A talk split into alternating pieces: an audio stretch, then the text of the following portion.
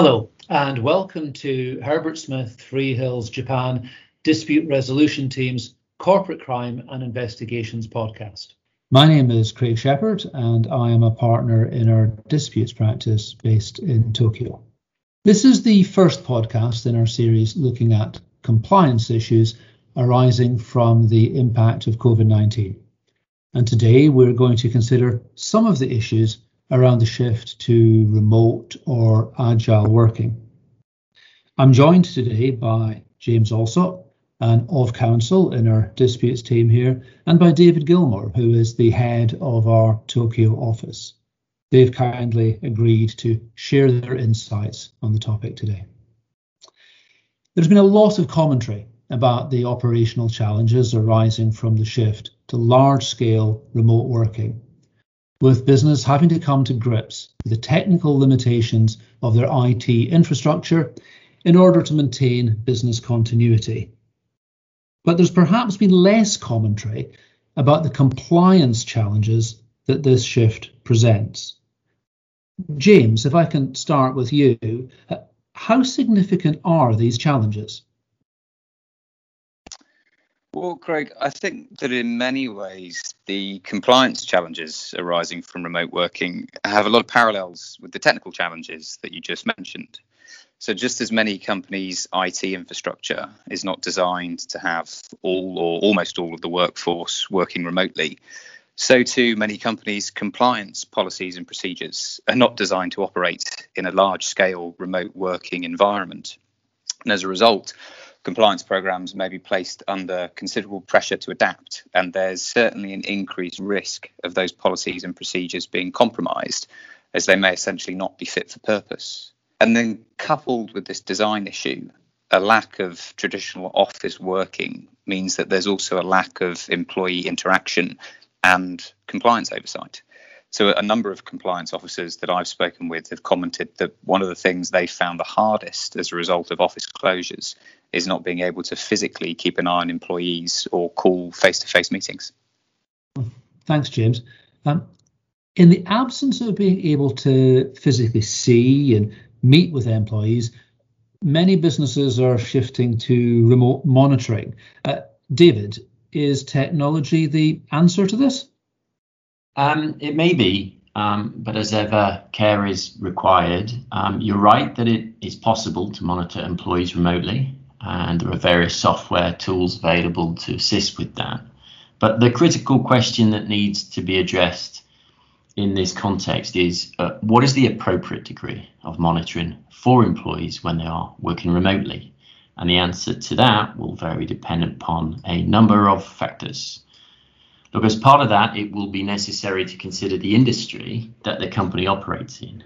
Companies operating in the financial sector, for example, are likely to have heightened regulatory requirements that the business needs to satisfy, and that will in turn impact on the scope and extent of employee monitoring. It's also going to be necessary to think very carefully about employee privacy and personal data, particularly if a company formally operates a bring your own device system or employees are otherwise using personal devices at work. When and how employees are to access data on these devices is something that is likely covered in a company's employee handbook or workplace rules. So there may be a need here for a fresh reassessment of whether existing policies are still fit for purpose uh, in this new environment but companies should also be guided in that assessment by considering the local law position with respect to employee privacy and personal data rights in each jurisdiction in which they operate. Um, unfortunately, in that regard, there is no one size fits all answer to this. What may be acceptable in one jurisdiction may not be quite sufficient in another. Mm, thanks, David. Uh, in addition to potentially utilizing technology to assist with the issue, uh, remote working has required a, just a general increase in the use of on and uh, reliance on technology altogether. Are there any particular issues or risks that companies need to be aware of? James, what are your thoughts? Yeah, I mean, I, I, think there's a few things that companies need to consider in, in that respect, Craig. Um, obviously, it goes without saying that system security is very important. Um, you know, the sudden rise in remote working has placed real emphasis on the integrity of IT systems, and perhaps unsurprisingly, um, we've seen a noticeable rise in cyber attacks as cyber criminals seek to exploit potential weaknesses in those systems. Um, in particular, we've seen a real increase in uh, ransomware attacks. That's where malware is used to encrypt a company's files and data and the company is then essentially blackmailed um, into making payments under threat of those files either remaining inaccessible to them um, or that data being released publicly. Uh, in addition to hacks, there's also been a rise in malicious schemes, uh, phishing, and cyber scams. Um, these scams are becoming increasingly sophisticated and, and hard to spot. I think gone are the days of um, scam emails that are littered with typos and, and, relatively easy to see. We're now seeing fraudsters often hacking into and monitoring email accounts at companies before sending their scam emails so that they're harder to spot and appear more convincing. And, and then aside from sort of potential threats of that type, I think another another thing that needs to be borne in mind by companies um, is, is to make sure that they properly assess whether any third party systems or platforms that they may find that they need to use in this new environment provide the functionality that they require. Um, so, for example, companies that process or handle client data, they'll obviously need to ensure that that data is stored appropriately, but it's also going to be very important for them to ensure that it's um, accessible in the way that they need it to be. And that issue of accessibility um, is something that may not be covered in, in standard terms and conditions, and, and so may require bespoke terms to be entered into. The increase in sophistication, James, may well explain the marked drop I've seen in the number of relatives of princes who want me to help them dispose of $20 million that they, they happen to have. Putting to one side the technology related risks. Uh, David, are there any other compliance risks that companies need to be alive to as a result of these changes in employee working practices? Well, um, in, in, in regard to that, one issue which companies should take care to ensure employees are um, very alive to is the increased potential for confidentiality breaches arising from the loss of a traditional physically constrained working environment. Employees who are working from remote locations or even potentially in a home environment could be overheard while attending virtual meetings or accidentally share sensitive information with their laptop screen open in public places.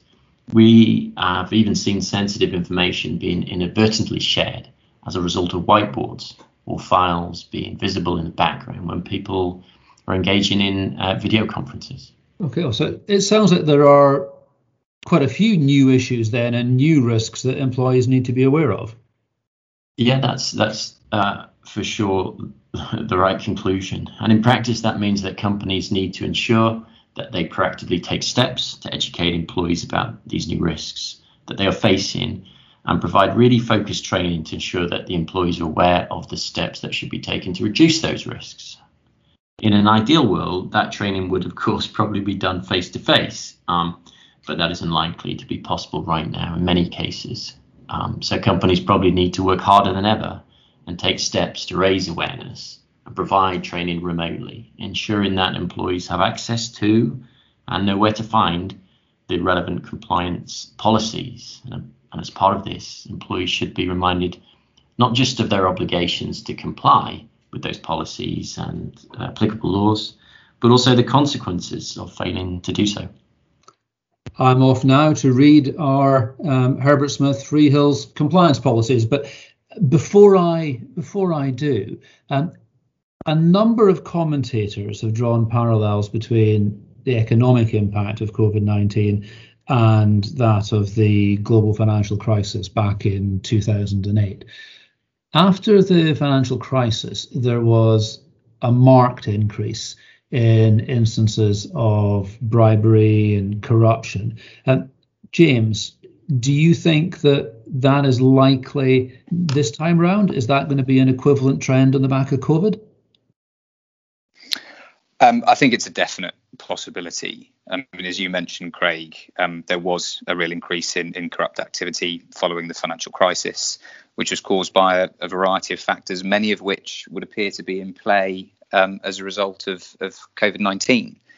Um, so, I mean, any any significant macroeconomic contraction inevitably puts pressure on companies to improve efficiency, which typically leads to all functions being subject to re-evaluation from a broad enterprise perspective to ensure that company resources are being allocated in the right way at the right time. And history tells us that it's not uncommon for that evaluation to result in resources being diverted away from compliance functions um, and compliance processes, including audits and training, to be temporarily paused or deferred as companies just seek to ensure that they're um, remaining afloat. Um, now, whilst in one sense you can understand how that happens, um, history also tells us that that approach can often lead to increased corruption risks and significant problems further down the line. Um, another point which, which, we saw back um, in sort of 2009, 2010 was that a focus on economic performance can put real pressure on employees to hit targets, many of which may have been set um, before the event in question. So back then, before the, the GFC and, and now pre COVID. And those targets may not have been recalibrated to take account for this for this change. Um, the pressure that that puts on employees um, or agents can, in some instances, lead to them becoming involved in, in misconduct. Um, at the extreme end, that may be deliberate misconduct with employees or agents knowingly entering into corrupt transactions or engaging in bribery in order to, to win or maintain business. But that misconduct can also be more inadvertent. So, for example, um, lockdowns and, and border closures, travel disruptions have all placed a huge amount of strain on supply chains, with many companies finding that key suppliers are unable to deliver um, on time or at all. Um, and as a result, in order to ensure that those companies meet their own contractual obligations, you might see legal and compliance teams come under real pressure to minimize due diligence requirements when onboarding new suppliers.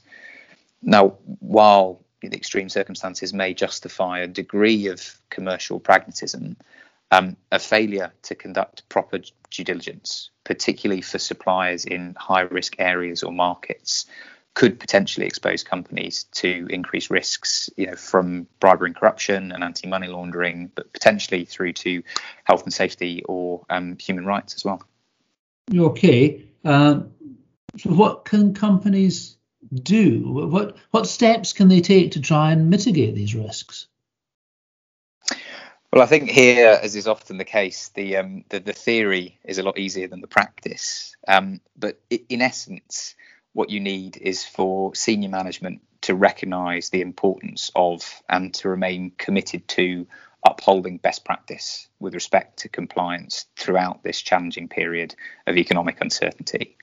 Now, that can manifest itself in a number of different ways, but as a minimum, should likely include ensuring that resources are not diverted away from compliance functions and that an assessment is now made of whether compliance frameworks need to be retooled to adapt to the current circumstances and any new risks that may have emerged for that business within a particular sector or, or, or jurisdiction. It's also going to be important to ensure that business as usual compliance audits and training continue, albeit likely in a, in a modified format. Um, and as David mentioned, to ensure that steps are taken to educate employees about any new risks that might be relevant to their roles and how to mitigate against those risks. I think ultimately you're looking for management to set a clear tone from the top that reinforces and also evidences the importance of compliance. Um, culture is critical when it comes to compliance, and those companies that can successfully create an environment where employees understand that compliance is still an important consideration, even in the current challenging circumstances, are likely to have the best chance of avoiding difficulties further down the line. Thank you, James, and, and thank you, David. I think it remains unclear exactly what the new normal will look like when it comes to working practices. The number of companies that are looking to reduce their office footprint suggests, certainly to me, that remote working is likely to remain an important feature of the new normal, and these issues are likely to be relevant for a wide range of companies. Uh, that brings us to the end of today's podcast. Uh, I'm going to head off and read our compliance manual, and I'm sure all listeners are going to go and do the same. Uh, thank you to everyone for listening. If you have any questions about this podcast or corporate crime and compliance generally, please don't hesitate to contact any one of us. Thank you.